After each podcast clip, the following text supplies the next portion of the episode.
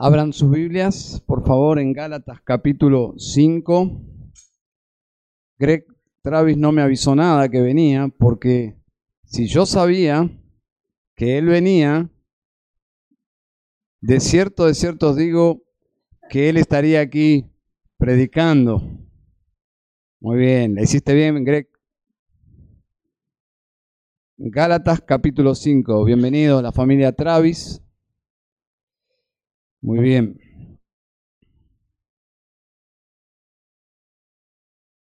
El título del sermón se encuentra en el versículo 7. Vosotros corríais bien. Y el pasaje que hemos de ver son los 11 versículos, desde el versículo 2 hasta el versículo 12. Vosotros corríais bien.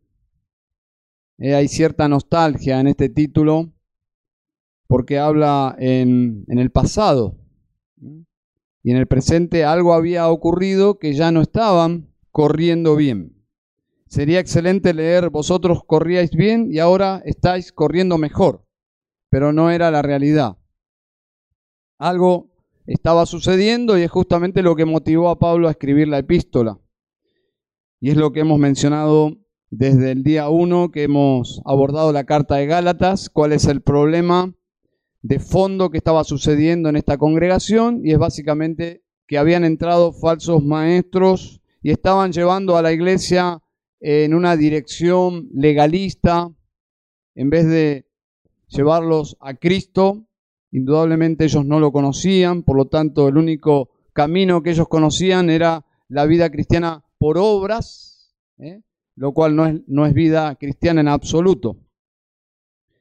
Así que vemos aquí los participantes de este, de esta, de este párrafo, Pablo, eh, quien escribe y que representa a Dios mismo, por lo tanto no es tanto lo que Pablo piensa, sino que Pablo está escribiendo eh, la palabra de Dios, está representando al Señor de la iglesia, quien la compró con su sangre. Los Gálatas, una iglesia del siglo primero, que nos representa a todos nosotros con nuestras debilidades, nuestras luchas, que estaban enfrentando en este caso la presencia de falsos amigos, falsos líderes, que ellos estaban de alguna forma siendo responsables por darle lugar en sus vidas. Y Pablo está intentando que estas personas salgan, eh, que dejen de ser influencia en la vida de los Gálatas. Y tenemos, en último lugar, los falsos maestros, estos herejes que habían convencido a la iglesia de hacerse judíos para lograr mayor gracia de parte de Dios. Así que Pablo viene desde el principio de la carta combatiendo este falso evangelio. La atmósfera es justamente la atmósfera de esta porción. Podríamos decir, ya estamos en una parte de la carta que es de índole práctica, ¿eh? netamente de la práctica de la doctrina. Podríamos decir casi como que esta porción eh, es una sesión de consejería bíblica. Pablo intentando razonar con la iglesia, tratar capturar su atención, que ellos entiendan la peligrosidad de tomar este camino que ya en cierta forma estaban dando los primeros pasos. ¿eh? Algunos comentaristas dicen que ya la iglesia estaba desviada, otros eruditos dicen que están en los primeros inicios y que todavía son rescatables y Pablo tiene toda la esperanza de que eso ocurra. Y eso es lo que se puede ver allí en el versículo eh, 10. Yo tengo confianza respecto a vosotros en el Señor de que no optaréis por otro punto de vista.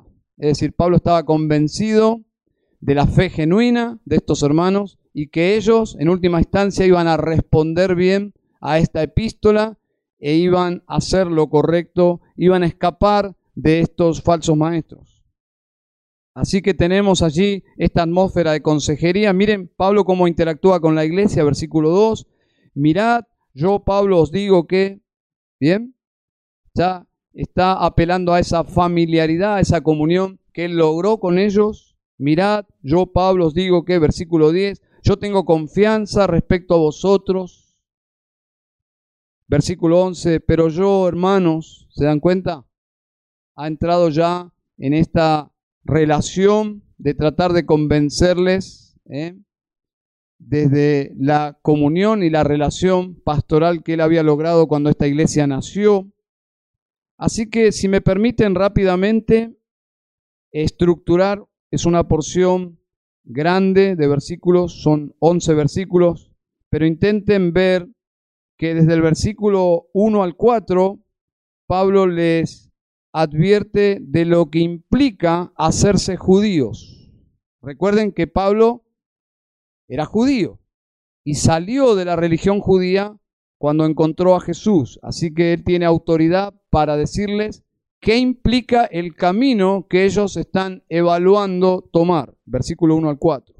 Luego, versículos 5 y 6, les explica qué es en esencia la vida cristiana, que no tiene nada que ver con la presentación que están haciendo los judaizantes que venían de Judea.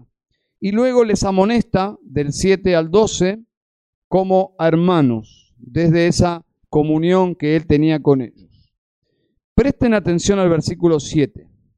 Vosotros corríais bien. ¿Quién os impidió obedecer a la verdad?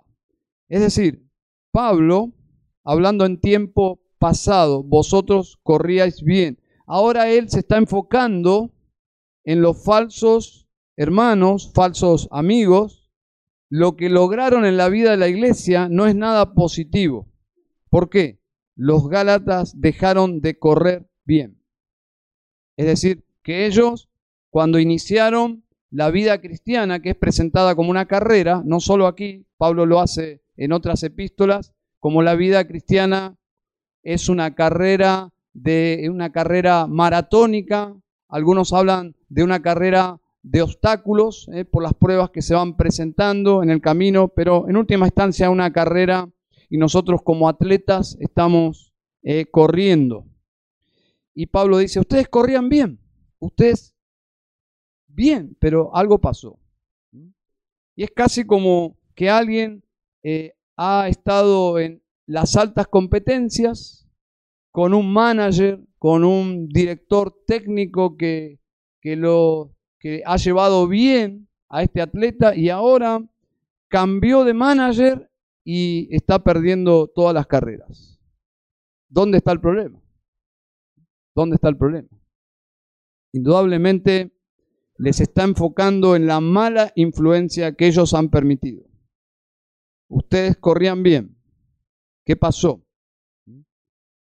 Dice Pablo de ellos que lo único que lograron estas personas es que ustedes dejen de obedecer la verdad. Aquí está el tema.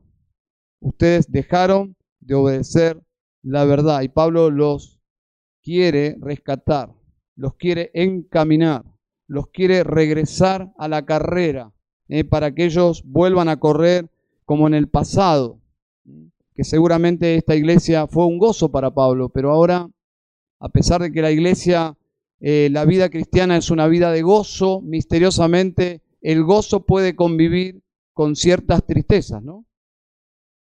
No todo es allá arriba.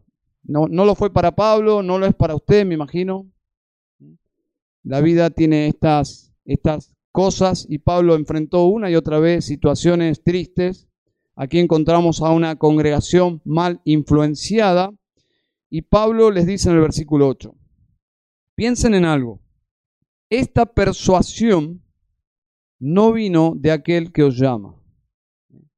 Pablo les hace pensar, corrían bien, ahora no están corriendo bien, no están obedeciendo la verdad.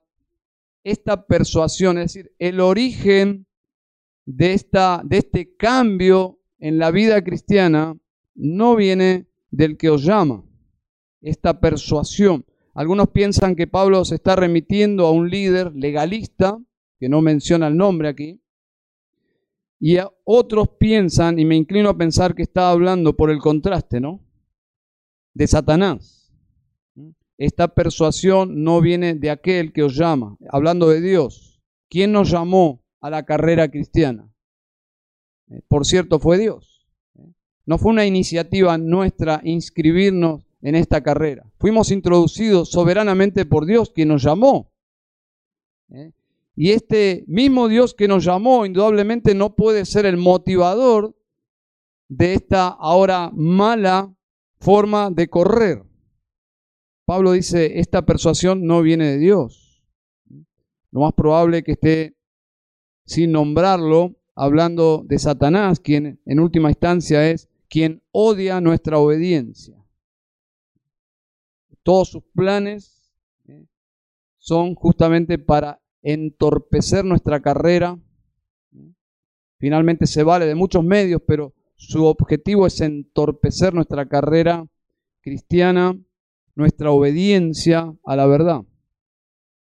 Así que indudablemente Dios, quien quiere y desea y nos ha capacitado para correr bien, no puede estar detrás de esta situación y sus ministros tampoco, porque Pablo no tiene nada que ver con esta desviación de la verdad.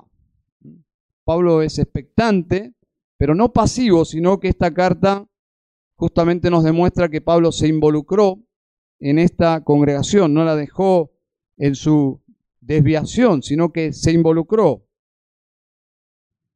Entonces, estos falsos ministros, ¿qué proponían? Versículo 2. Mirad, yo Pablo os digo que si os dejáis circuncidar, hermanos, hay quienes piensan que la iglesia ya estaba desviada, pero este versículo también nos muestra que todavía ellos no se habían dejado judaizar, es decir, los hombres, ¿eh? cabeza de familias, eh, los hombres de la congregación todavía no habían ingresado en esta formalidad con estos hombres. ¿eh? Lo estaban evaluando, así que la carta de Pablo llega en un momento justo, porque si no tenemos a una congregación yéndose hacia justamente el judaísmo. Así que Pablo les enseña cómo alguien que sabía perfectamente qué implica circuncidarse, ¿eh? Pablo entiende bien la propuesta de estos falsos maestros porque él fue un maestro falso, en cierta forma. Él fue un perseguidor del cristianismo y Dios lo puso ahora de este lado, un predicador de Cristo. Pero él entiende bien al enemigo, por eso les enseña y les dice, si os dejáis circuncidar, ustedes están entrando en un camino sumamente peligroso y menciona cuatro cosas. Versículo 2 dice, Cristo de nada os aprovechará. Primera realidad, si ustedes entran en ese camino, en, ese pacto formal con estos líderes por medio de la circuncisión y ustedes están haciendo una, eh, un retroceso, en vez de ir a Cristo, ustedes están yendo justamente al Antiguo Testamento, a las leyes y a las prácticas, al ritualismo, por medio de la circuncisión, ustedes sepan que Cristo nada os aprovechará, porque estarían vinculándose con el Antiguo Testamento como si Cristo no hubiese venido. Así que Cristo desaparece cuando ustedes están yendo en un camino contrario. Versículo 3, otra vez testifico a todo hombre que se circuncida, que está obligado a guardar toda la ley. Es decir, estos hombres que buscan prosélitos, los van a engañar, los van a introducir por la circuncisión, pero luego ustedes van a estar obligados a guardar toda la ley.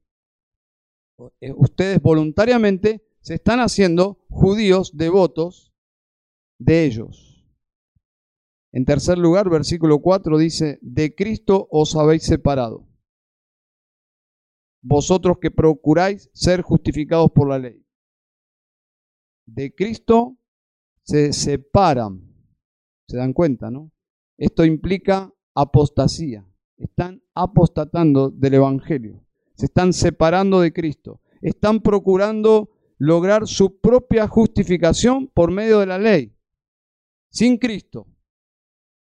Camino sumamente peligroso. Ahora, esto no significa perder la posición de justificados. Esto es imposible porque esta es una obra de Dios. El que nos declaró justos es Dios por medio de Cristo, ya eso es un hecho, es un estado legal delante de Dios, justificados. Dios lo ha declarado. Así que en vez de disfrutar de la justicia que ya nos otorgó Dios en Cristo, estamos yendo a buscar una justicia fuera de Cristo. Es un camino realmente de locos. Y luego agrega esta frase que ha sido usada por los arminianos para hablar de la pérdida de salvación, ¿no? Dice, de la gracia habéis caído. Eh, los arminianos ven en este versículo la pérdida de salvación. Caer de la gracia significa dejar de ser una persona que halló gracia, por lo tanto es un desgraciado, que implica que se va al infierno, que ya no hay salvación. Pero no es lo que significa. Significa que si estos hermanos se introducen en esta, se introducen en esta relación formal con estos falsos maestros, ellos están despreciando la gracia, dejan de vivir por gracia, eso es lo que significa. Y el término de la gracia habéis caído significa haber caído en pecado.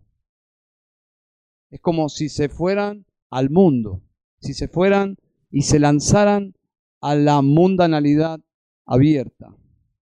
Y eso es lo que Pablo está explicando aquí. No está diciendo que caen del estado de gracia siendo que son realmente hermanos.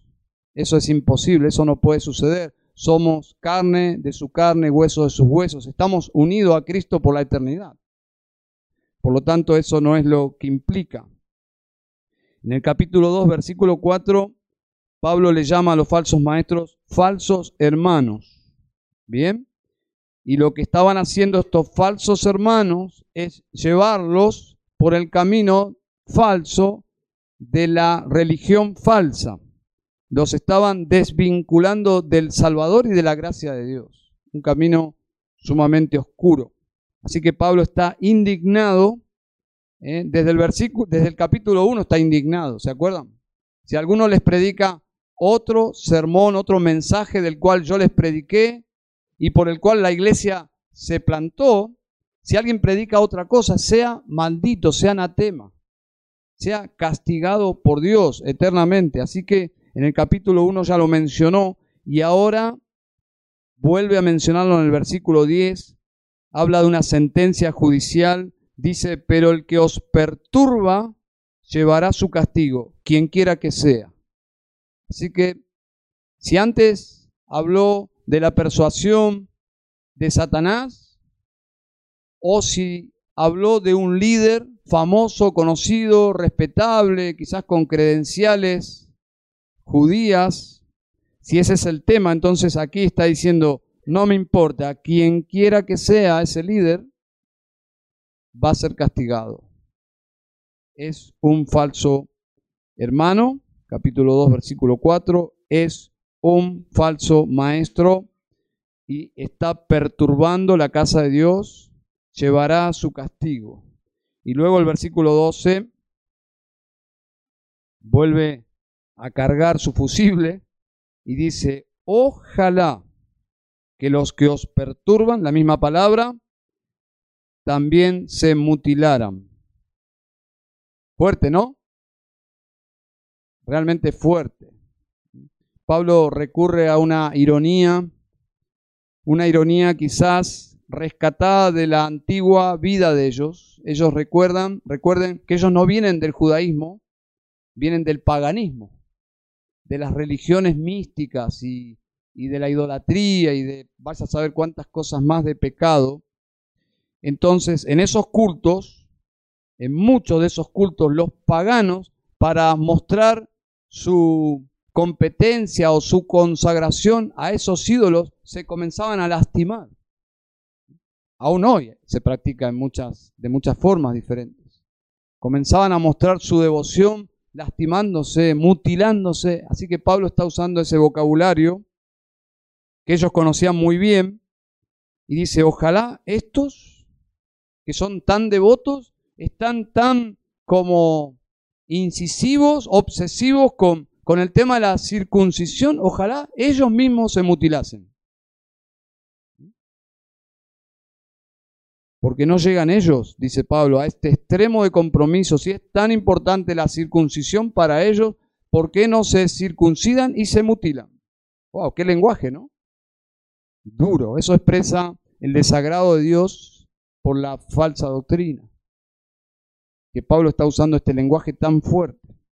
Así que el legalismo es muy peligroso y tiene una tremenda mala influencia aunque comienza sutilmente en pequeñas dosis, dice el versículo 9, un poco de levadura fermenta toda la masa. Es decir, Pablo está advirtiendo la, el, estratagema de estos hombres porque ellos van a comenzar sutilmente proponiendo una vida superior. El inicio es la circuncisión, pero un poco de levadura leuda toda la masa. Hay un engaño, hay una letra chica, hay un, algo que Pablo entiende muy bien y que ellos no lo estaban viendo como Pablo les está advirtiendo aquí, ¿no? Querer agradar a Dios por méritos propios, por esfuerzos propios, es tan malo como volver al paganismo, dice Pablo. Es anticristiano, es dejar de correr la carrera que Dios desea. ¿eh? Correr la, carrera de forma legalista es correr mal. Es no correr según eh, las reglas del Señor. Dejar de correr según el Evangelio es tan grave como correr en una dirección inmoral. Es tan malo ante los ojos de Dios como la deshonestidad financiera o la mentira o la borrachera porque el origen del legalismo es el mismo origen de la inmoralidad, es la carne. Lo va a mencionar en el resto del capítulo y ya lo hemos leído.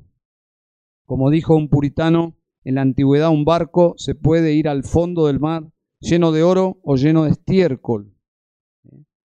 Y en este caso la iglesia se estaba yendo al fondo del mar justamente por tomar una actitud legalista versículo 9, un poco de levadura fermenta toda la masa.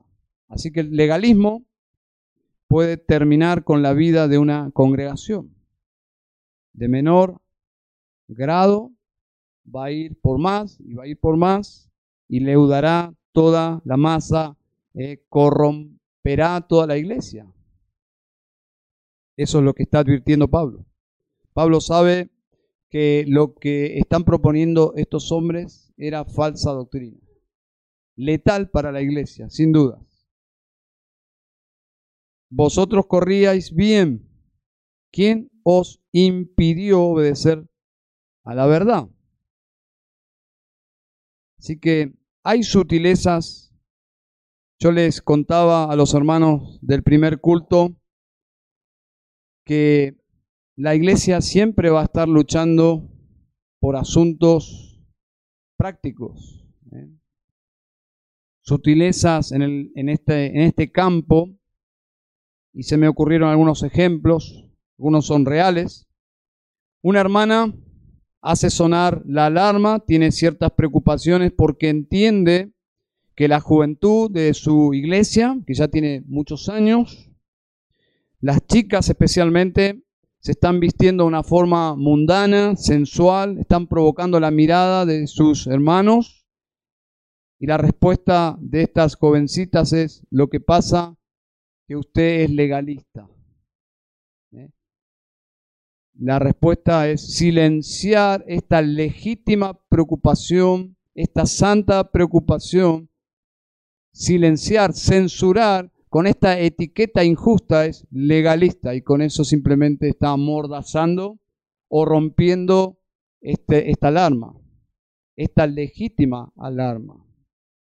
Un joven creyente que ama al Señor entiende que se han cruzado límites en las conversaciones, en las prácticas, en las costumbres del grupo de jóvenes en la iglesia y simplemente lo menciona humildemente Y la respuesta es, lo que pasa que tú eres legalista y se amordaza esta sincera preocupación por el curso que está tomando este grupo de jóvenes.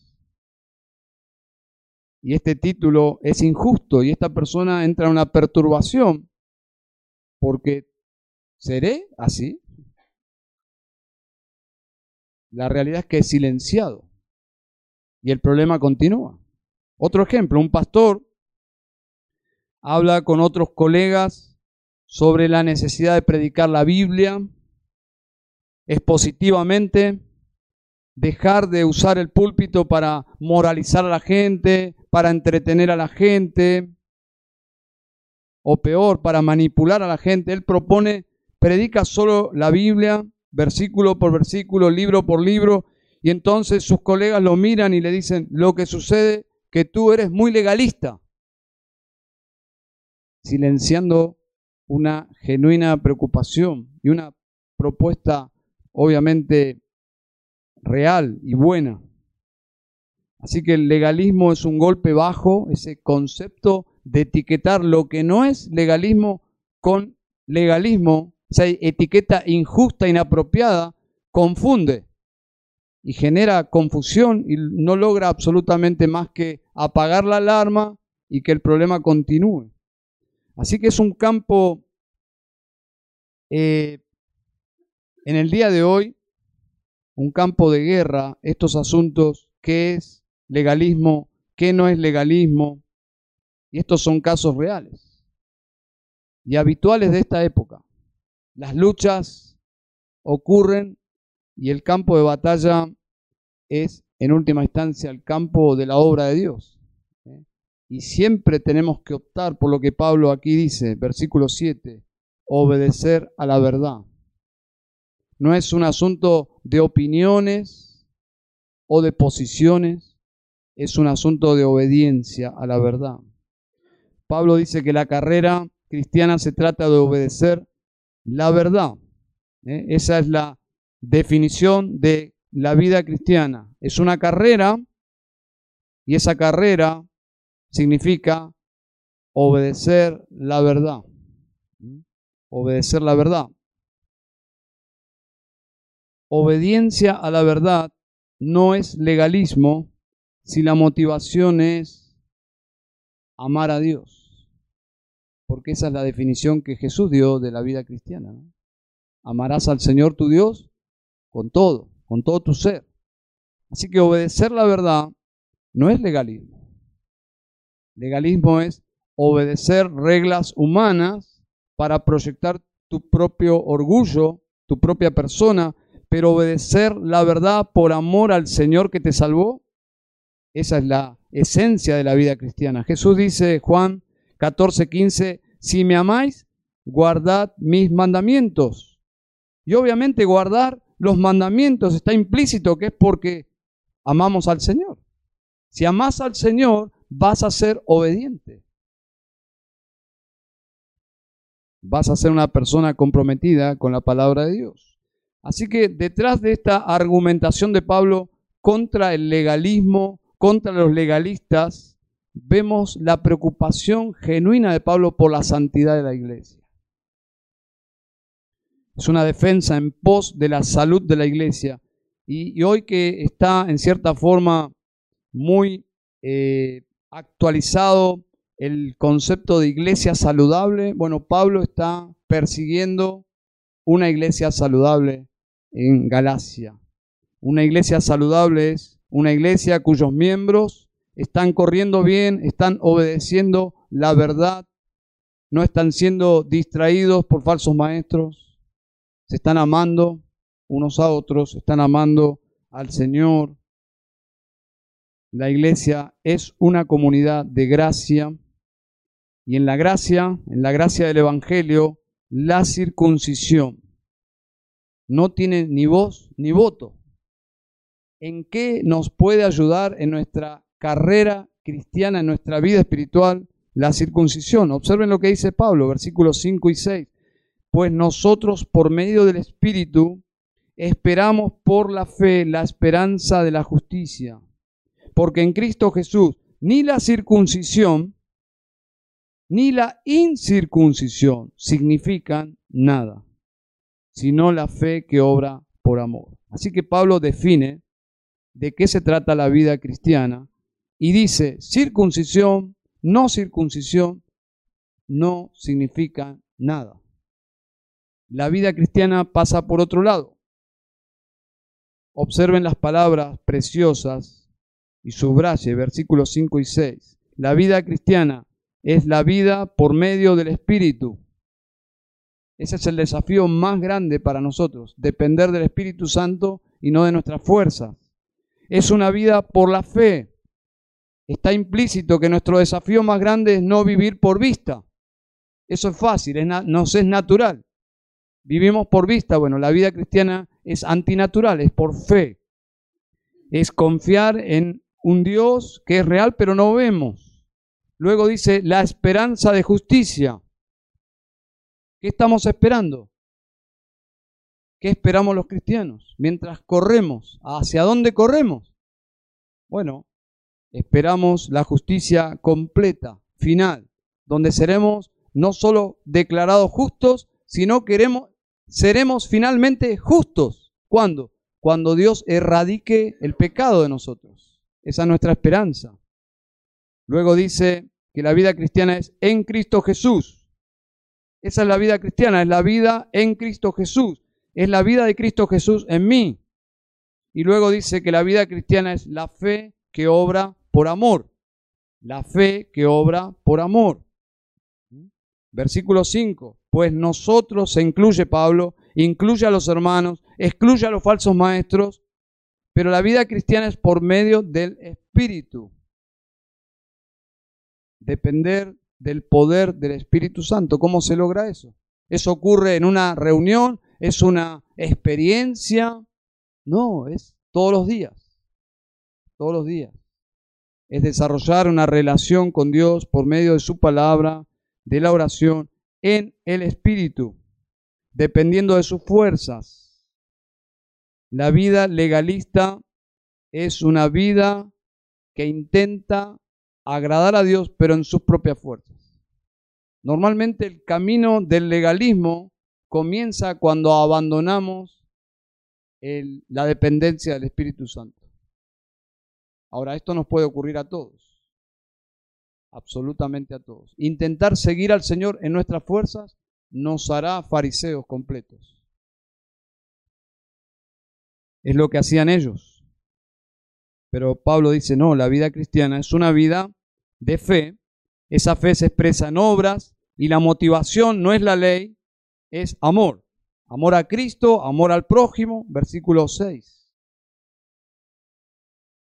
Así que la vida legalista coloca énfasis en cosas que no tienen valor en el reino de Dios. Dice, ni la circuncisión ni la incircuncisión tienen valor, no significan nada. No te da estatus ser circuncidado o ser y o no ser circuncidado. No tiene ningún valor en el reino de Dios. Entonces, ¿qué tiene valor? Tiene valor lo que, lo que Pablo dice aquí, la fe que obra por amor.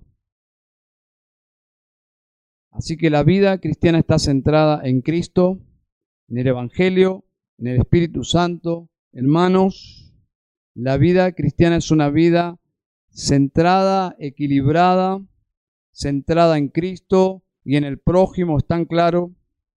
Versículos 5 y 6 es una descripción sencilla de la clase de iglesia que debemos ser.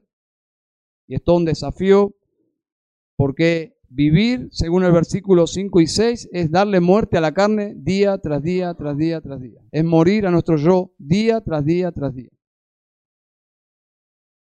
Cuando una iglesia predica la verdad, como Pablo lo hacía, los legalistas se opondrán.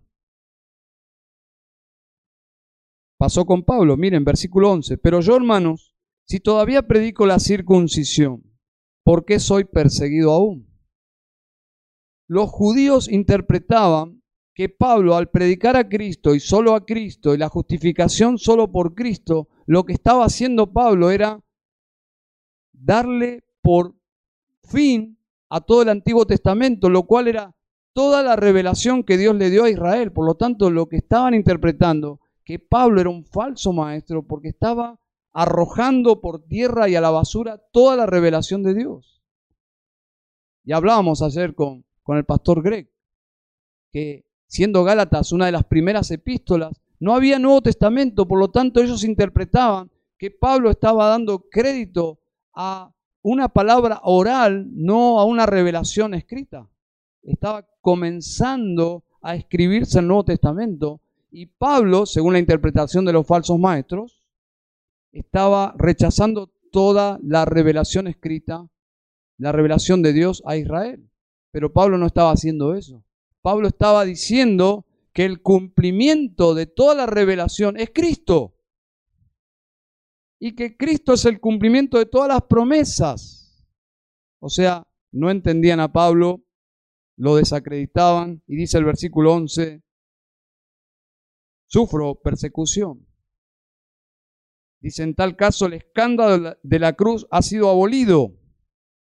Es decir, la predicación de la cruz era un escándalo. Lo metía a Pablo en problemas.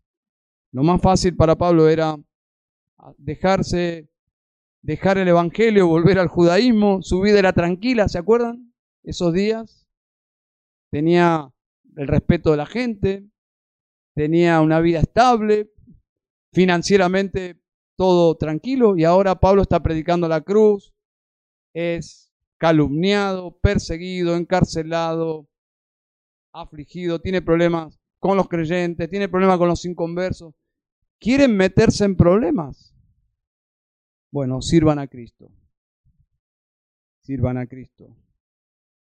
¿Quieren tener problemas con el mundo evangélico? Lo expresó más de una vez John MacArthur, ¿se acuerdan? Dice, nunca pensé que el ministerio iba a sufrir era sufrir más con el, con el mundo evangélico que con el mundo pagano. Como dice el pastor Pelufo, el mundo evangélico es como una bolsa de gato. Una buena ilustración. No sabes con quién te vas a topar en el camino, gente con ideas totalmente extrañas. Por eso Pablo tiene que definir qué es la vida cristiana. Es una carrera que implica obediencia a la verdad. Esa carrera es en el espíritu, Increíble, ¿no? Que tenga que volver Pablo a los fundamentos, pero así somos.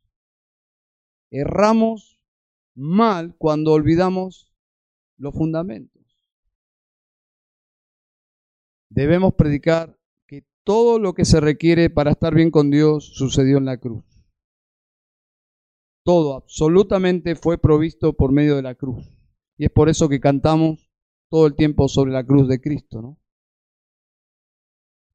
Pablo les dice que si ellos colocan estas cosas como el fundamento de la comunión, de alguna forma van a cerrar herméticamente todas las puertas a los falsos maestros. Porque cuando una iglesia vive en la gracia y fundamenta sus vidas y la congregación en el Evangelio de la Gracia, no tiene pista de aterrizaje el falso maestro.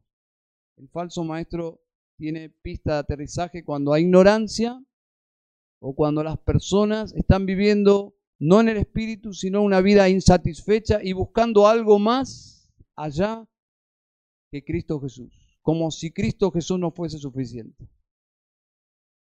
Y ese fue el problema del movimiento carismático en los años 80. Iglesias realmente que no estaban viviendo apasionadamente para Cristo y pensando, ¿de dónde vendrá nuestro socorro? y en vez de ir por el camino de la revelación, del Evangelio y la verdad, recibieron este falso paquete espiritual de una predicación de, una, de un poder instantáneo.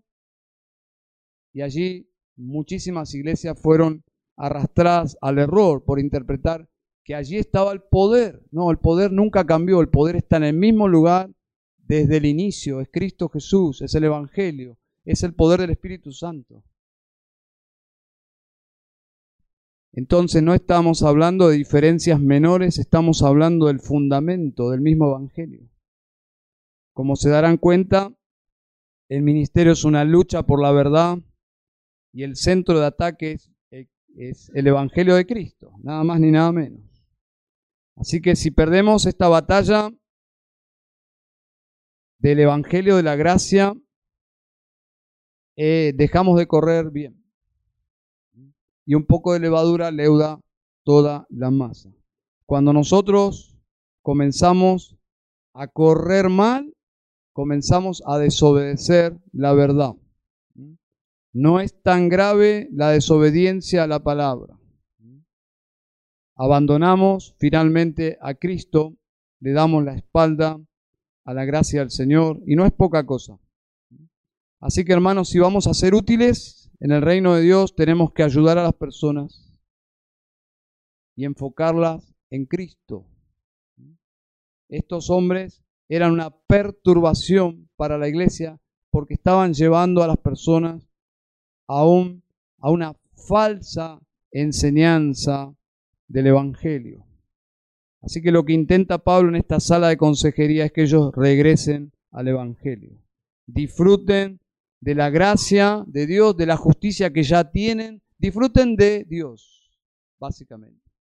Disfruten de Cristo Jesús. Versículo 1 dice, estad pues firmes en la libertad con que Cristo nos hizo libres. Ese es el mandato más importante, porque la lucha es por la libertad. Y la palabra que usa firme es una palabra militar, militar, y obviamente que tiene que ser militar porque estamos en una guerra. Y la guerra es por la verdad y contra el error.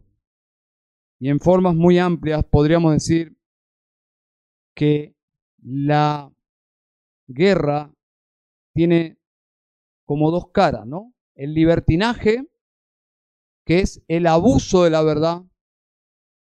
El libertinaje es el abuso de la gracia. El libertinaje dice, bueno, si Dios ya nos perdonó, entonces uno puede aflojarse, ese es un aspecto, y el otro aspecto es que es tan malo como el primero es el legalismo. El legalismo es el desprecio de la gracia. Es decir, yo no necesito la gracia de Dios, yo tengo que ganarme el afecto y la aprobación de Dios. Así que el legalismo, para decirlo de una forma sencilla, basa su relación con Dios en el rendimiento. Si yo soy productivo, me siento amado. Si esta semana no ha sido tan buena, me siento rechazado. Cuando esto lo institucionalizamos, cuando esto es parte de la vida orgánica de la iglesia, entonces, si se valora la productividad de los cristianos, los logros, sus obras externas, y no el carácter, entonces lo que va a suceder es que un poco de levadura leudará toda la masa. ¿Por qué? Porque las personas van a comenzar a exhibir sus fortalezas y esconder sus debilidades. Yo no puedo exponer mis debilidades porque voy a ser censurado. Yo no voy a exponer mis pecados y mis luchas con el pecado porque voy a ser etiquetado como alguien no espiritual. Bueno, eso también es legalismo. La gracia implica que somos auténticos. Ahora, ¿qué lucha es ser auténtico, no? Porque eso implica que yo soy vulnerable. Y la vulnerabilidad justamente radica en mostrarme tal cual soy. Abrir tu hogar para que sepan cómo vivís. Invitar a tu mesa. Invitar a los hermanos a entrar en tu vida.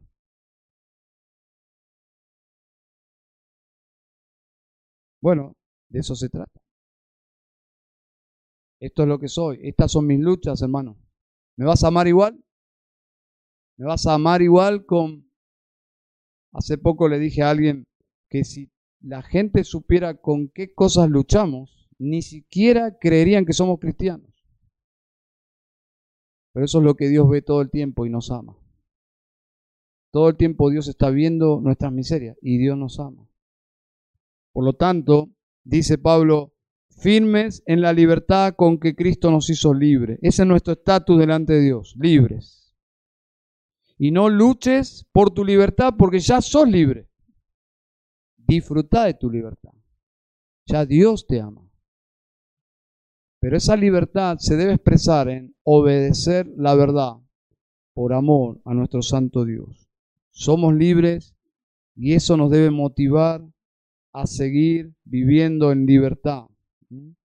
Y luego va a decir Pablo, y ese es otro sermón, que no usen la libertad como ocasión para la carne. Esa es otra trampa que ya veremos. Bueno, vamos a orar al Señor. Padre, te damos gracias porque somos libres. Tu palabra dice que todo el que cree es libre, porque el Hijo vino a darnos vida y en abundancia, y tu palabra dice que si el Hijo os libertare, seréis verdaderamente libres. Y este es el lenguaje que entendemos que Pablo está usando para todos los creyentes, no solo para los Gálatas, sino para nosotros, los que hemos puesto nuestra fe en tu Hijo, los que creemos de todo corazón que en la cruz Él tomó nuestro lugar y pagó por nuestros pecados, los que, los que creemos, Señor, que su cuerpo no quedó en la tumba, olvidado en la putrefacción, sino que a los tres días resucitó de los muertos y Cristo vive para siempre, está a tu diestra y es nuestro Salvador, victorioso, que intercede por nosotros, débiles, combatientes, cada día, dice tu palabra, que intercede por nosotros, porque necesitamos todavía de un Salvador, y todos los días necesitamos de un Salvador, que nos rescate de nuestro egoísmo, de nuestra carne, necesitamos de ese espíritu que vino a reemplazar al Salvador, que convenía que el Salvador se vaya porque vendría el consolador a nosotros, que estaría con nosotros por siempre, que nos ayudaría en nuestras debilidades, que nos ayudaría a orar como conviene, que nos llenaría para dar fruto, para dar mucho fruto. Oh Padre, esa es la vida cristiana que tanto despreciamos cuando andamos en nuestras fuerzas. Por favor, Señor, te pedimos perdón te pedimos perdón por andar en nuestras fuerzas, por militar en este campo de batalla tan hostil en nuestras fuerzas, tan distraídos, tan frágiles, teniendo todo el poder de tu Espíritu a nuestro favor. Señor, ayúdanos a volver al ABC de la vida cristiana. Ayúdanos a volver a nuestras rodillas, a una sensible y profunda comunión contigo por medio del Espíritu de Dios, por medio de las escrituras, por medio de la oración. Padre, ruego en esta noche si hay alguien presente que necesita a Cristo, que entiende que necesita a Cristo, que sepa en esta noche, Señor, que puede venir y que no será echado fuera, que recibirá perdón y vida eterna que se irá de este lugar con un gozo profundo de haber sido perdonado y salvado. Padre, oro por la iglesia. Señor, nuestras luchas son tantas, nuestros pecados son tantos, pero Señor, te alabamos porque tu gracia es mayor. Oramos, Señor, en Cristo Jesús. Amén y amén.